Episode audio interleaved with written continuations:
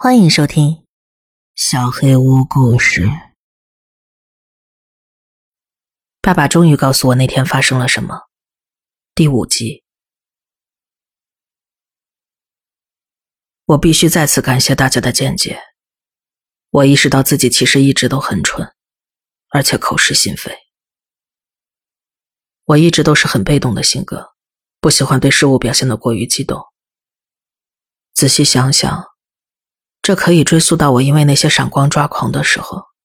爸爸告诉我，这都是我的幻觉。他淡化了一切，所以直到现在，我也习惯让自己保持冷漠。但这毕竟是我性格上的缺陷，不是他的。我总要为自己负起责任。所以我继续下一步，我给妈妈预约了安全检查，然后继续行动，打电话咨询了警察关于照片和奇怪短信的事情。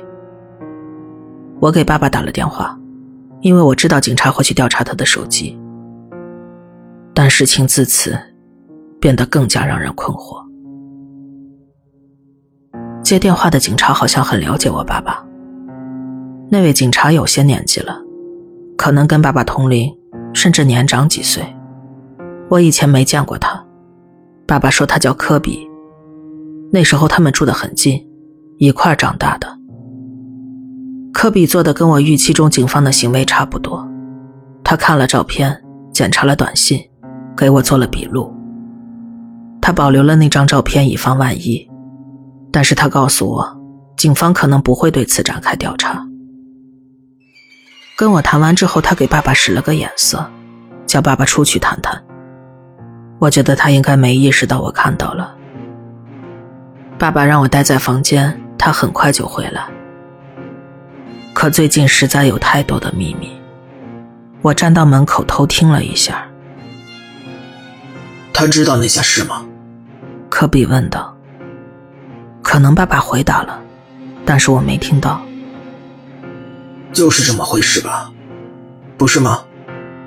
看上去就是那样。我还是没听到回答。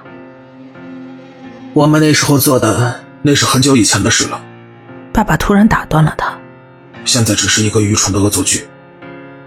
别再固执的犯蠢了，弗朗西斯。从来没人叫爸爸弗朗西斯，总是弗兰克或者弗兰基。如果你想被打断下巴，大可以叫他弗朗西斯，或者说他犯蠢也可以。但是爸爸居然什么都没说，不然还能是什么鬼意思？放聪明点无论如何，我们做了正确的处理，你心里明白。你这么想，我也这么想，可是有人不这么想。多留心吧，弗朗西斯。科比上车离开了。假设第一个问题中他指的是我，那我确实对他们在说的事情一无所知。爸爸回来之后，我问了他，他并没有生气。他说这是很久以前的事了，让我管好自己的事。我说现在这就是我的事。我提醒他，他在那个老房子里发现的照片，因为他认为我现在已经长到足够的年纪，可以了解这些了。可能是我错了。事情到此为止。我试着打给妈妈，想看她有什么见解，但是没人接。这也不是什么怪事，不过我还是很庆幸给她预约了安全检查。然后我打给了马特叔叔。令我惊讶的是，他说有东西要给我看，他一会儿就到。他给我看的东西，深深的震惊了我。他让一切看上去都合理了一些。也许这就是为什么我大为震撼。马特叔叔的自白。马特叔叔告诉我。他们小时候发生的事情比我听说的要多得多，并不是他不愿意谈论这些事情，而是他觉得这些甚至连提都不能提。其中一些事情让他难以忘怀，也一直深深的困扰着他。他过去喜欢做的事情开始让他感到恶心，有几次他还想过自杀，他甚至自己去精神病院住了一天。我对此一无所知。他告诉我，爸爸也不知道，他不想让任何人知道。那之后，他开始看心理医生，又是爸爸会取笑的事情。我不知道爸爸会不会取笑他。但马特叔叔就是这么认为的。心理医生坚持让他尝试催眠治疗，因为他实在压抑了太多太久。马特同意了。他给我带来的是一盘旧磁带，医生让他保留了其中一个疗程的记录。我们把它放到录音机里，按下了播放键。马特叔叔谈到了弗罗拉失踪的那天。他说，他记得那天接到了一个电话，对方让他去提米家。他知道这个人不是提米，那个人声音很奇怪，甚至有些疯狂。他想要拒绝那个人，但对方一直说自己真的是提米，他在下面很孤独，他需要他们来跟他一起听唱片。尤其是新的那张，马特叔叔说，他认为最起码提米应该在那里，他想听听新唱片，所以他去叫了弗罗拉和爸爸，但是他懒得把电话里奇怪的细节描述出来。去提米家的路上，爸爸离开了，去见一个女朋友什么的，所以只有他和弗罗拉两个人去了。提米家的房门没有关，楼上传来《爱的伤害》这首歌。他们以前听过这首歌，所以他们知道这并不是新唱片。这很好，因为他们想大家一起听新歌。上楼之后，他们发现提米不在。他记得房间里有一股烧了轮胎的味道，以前从来没有这个味道的。马特叔叔把唱针取了下来。然后注意到弗罗拉退到一个角落里，盯着一个地方呜呜咽咽的哭了起来。马特叔叔往他看的方向看去，他甚至都没能看清。但是，有个人正趴在床下，他从黑暗中探出头来，露出茫然的眼神和大大的笑容。那个笑容让人非常难受。那里边根本没有任何的喜悦之情。那人从床下走了出来，直视着弗罗拉，大喊道：“我在黑暗中再也看不到你了。”马特叔叔挡在了弗罗拉身前，他为弗罗拉感到了深深的恐惧。那人逐渐靠了过来，烧焦的味道更浓烈了。他觉得以前见过这个人。就在几年前，那人把唱针放了回去，爱的伤害再次响起，然后他大笑起来。那笑声很假，就像一只动物在模仿人类。他跳起了舞，时而大笑，时而大叫，仿佛很痛苦。他不停的把唱针放回那首歌的开头，然后跳舞。就在那人不知道多少次把唱针移回《爱的伤害》开头时，马特叔叔让弗罗拉快出去。他跑走了。那人就把手放到了马特肩膀上。我喜欢你睡觉时的样子。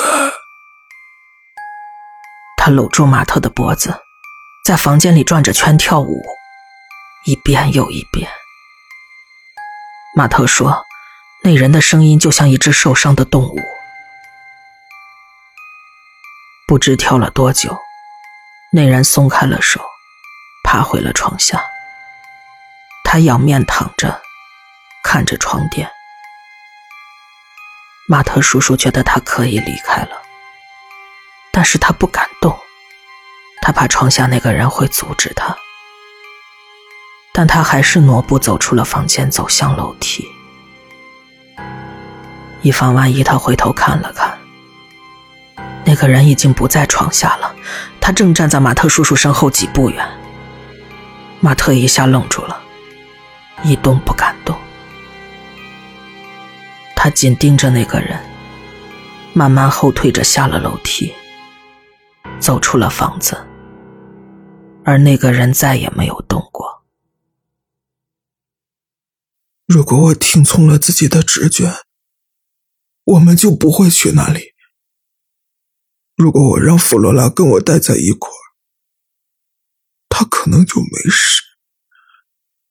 如果我再聪明一点，马上跟他一起走，他也会没事。我一直都明白，他是总是我的错，他再也不会回来了。录音到此为止了。马特叔叔跟我一起听完了整盘带子，他一直低着头。他告诉我自己完全不记得有这样的事情，他确信自己告诉过我的都是实话，但他还是想让我听听这个。我觉得马特叔叔被发生的一切吓坏了，他选择性的遗忘了他们。我不能责怪他。录音中的内容跟我爸爸说的能对上，所以这可能才是实情。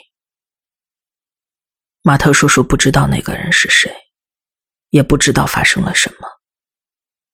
但是如果这个人跟马特在一起，而提米跟爸爸在一起，那个人的嫌疑就不应该比提米的更大，或者至少不太可能更大。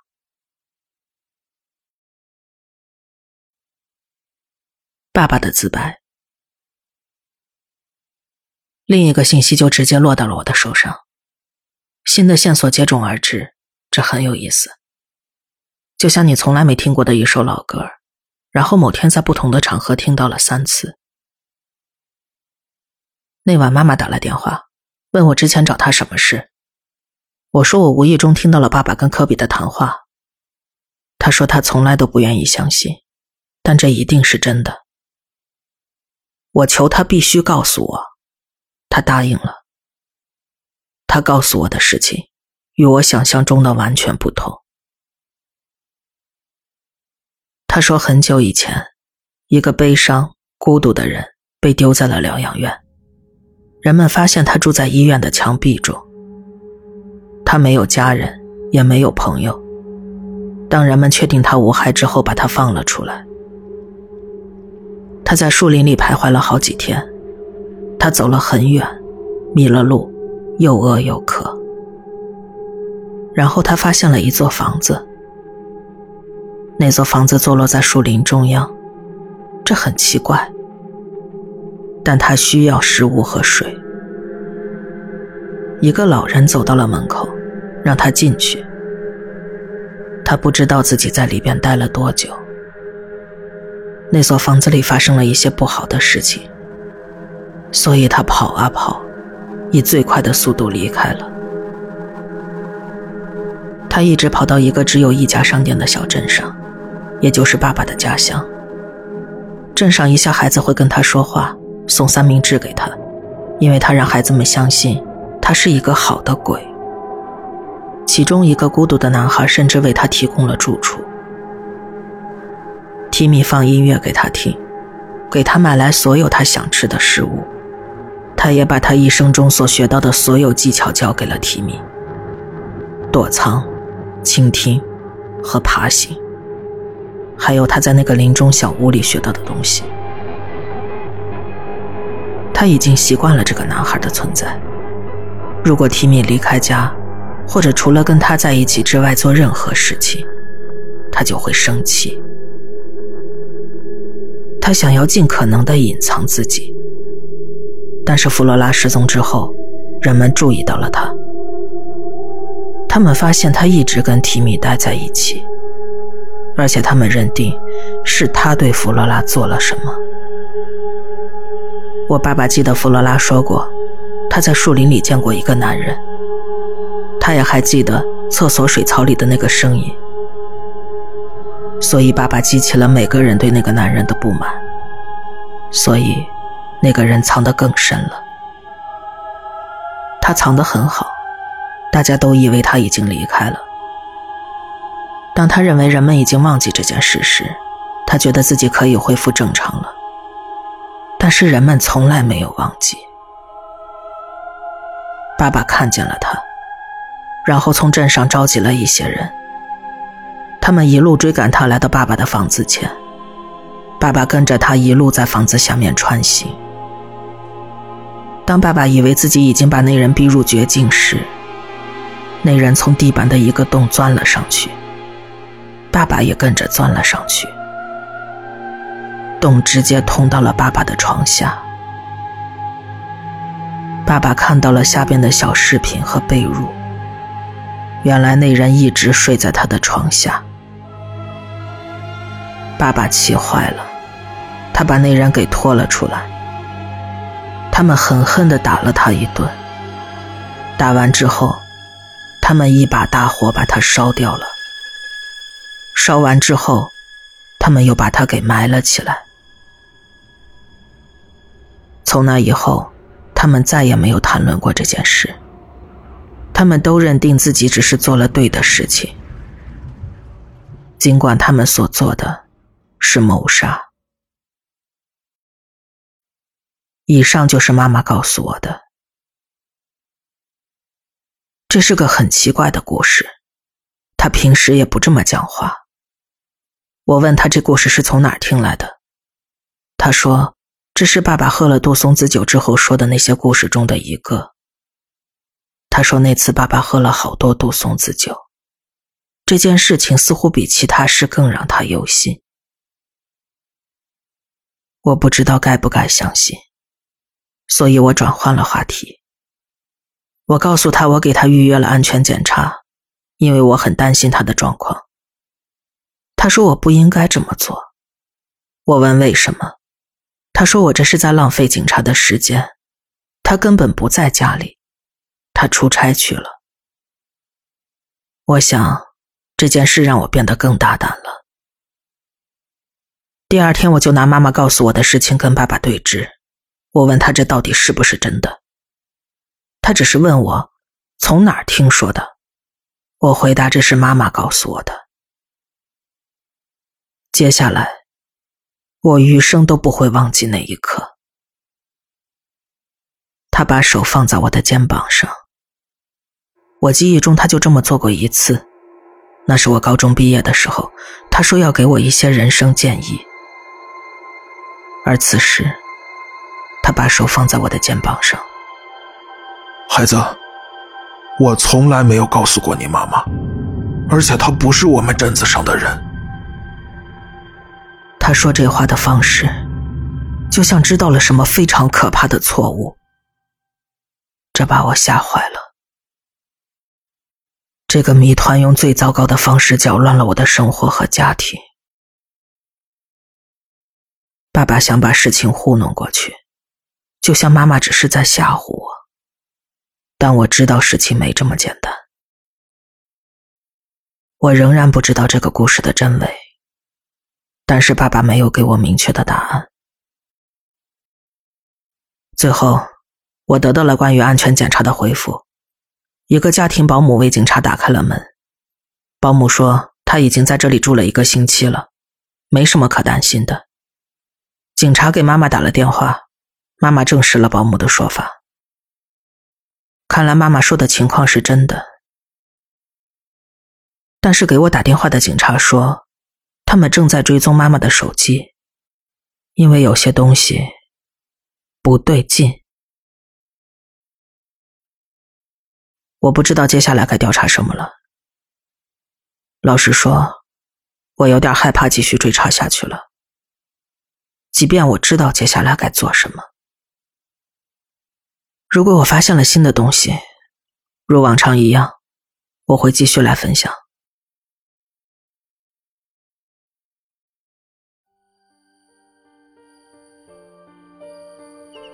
本期小黑屋故事就到这里。如果你做噩梦的话，没有关系，我会来把它吃掉的。我是小黑屋的墨，那我们梦里再见了。